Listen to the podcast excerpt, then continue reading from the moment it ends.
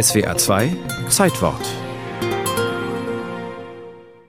seine Majestät Ludwig I. haben heute am 13. Juni 1843 der alleruntertänigsten Bitte der Stadt Kaiserslautern entsprechend allerhuldvollst diesen Grundstein zum Baue eines städtischen Kaufhauses zu legen und dessen zur Bestätigung diese Urkunde allerhöchst eigenhändig zu unterzeichnen geruht. Der bayerische König unterstützte die Bürger Kaiserslauterns im Wunsch nach einem mehrstöckigen Gebäude, unten Markthalle, oben Versammlungs- und Konzertraum.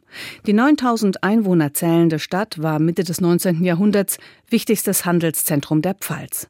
Die Planung der Fruchthalle übernahm Architekt August von Voigt, Zivilbauinspektor der Pfalz in Speyer. Andrea Edel, frühere Leiterin des Kulturreferats. Ein verhältnismäßig junger Architekt mit Anfang 30 Jahren, der gerade sein Studium und einen anschließenden Studienaufenthalt in der Stadt Florenz hinter sich hatte frisch beeindruckt von der florentinischen Palastarchitektur, Palazzo Medici und so, dann in der Pfalz die Aufgabe bekommen hatte, eine Fruchthalle für Kaiserslautern zu planen.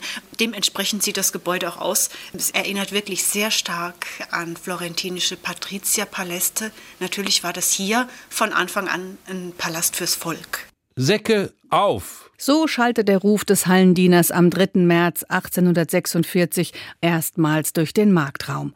Die Fruchthalle konnte von allen Seiten mit Fuhrwerken befahren werden. Das erlaubte, wetterunabhängig, den Verkauf von Roggen und Hafer, Gerste und Weizen. Der Festsaal oben, der rund 800 Menschen fasst, wurde reich verziert. Zunächst fanden hier Faschingsfeiern, Konzerte und gewerbliche Ausstellungen statt. Doch im Frühjahr 1849 wurde er zum Schauplatz deutscher Geschichte.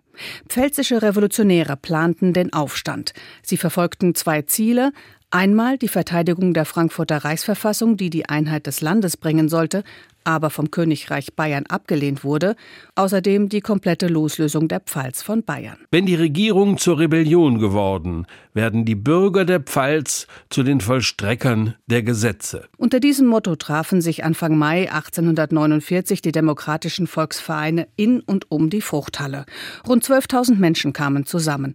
Andrea Edel. In der Fruchthalle wurde dann zunächst ein Landesverteidigungsausschuss gewählt, der die Aufgabe hatte, die Bevölkerung zu militarisieren was dann im Laufe von einigen Wochen geschah, allerdings sehr improvisiert, nur mit ein paar alten Schießgewehren, ansonsten mit Mistgabeln und was da so vorhanden war in der hier ländlichen Bevölkerung. Am 17. Mai 1849 wurde in der Fruchthalle eine fünfköpfige provisorische Regierung ausgerufen, die sofort damit begann, Gesetze zu erlassen, wie etwa längere Öffnungszeiten am Abend für die Gastronomie.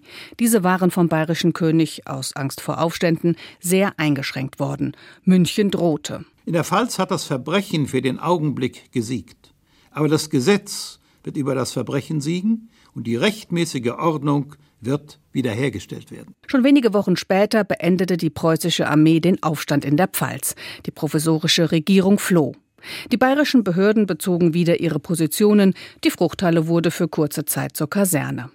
Doch bald konnte sie ihren normalen Betrieb wieder aufnehmen. 1910 wurde die Markthalle endgültig geschlossen. Durch den flächendeckenden Ausbau der Eisenbahn verlor der Kaiserslauterer Markt seine Grundlage. Das Haus bleibt bis heute Veranstaltungs- und Konzertsaal und damit die gute Stube der Kaiserslauterer Einwohner.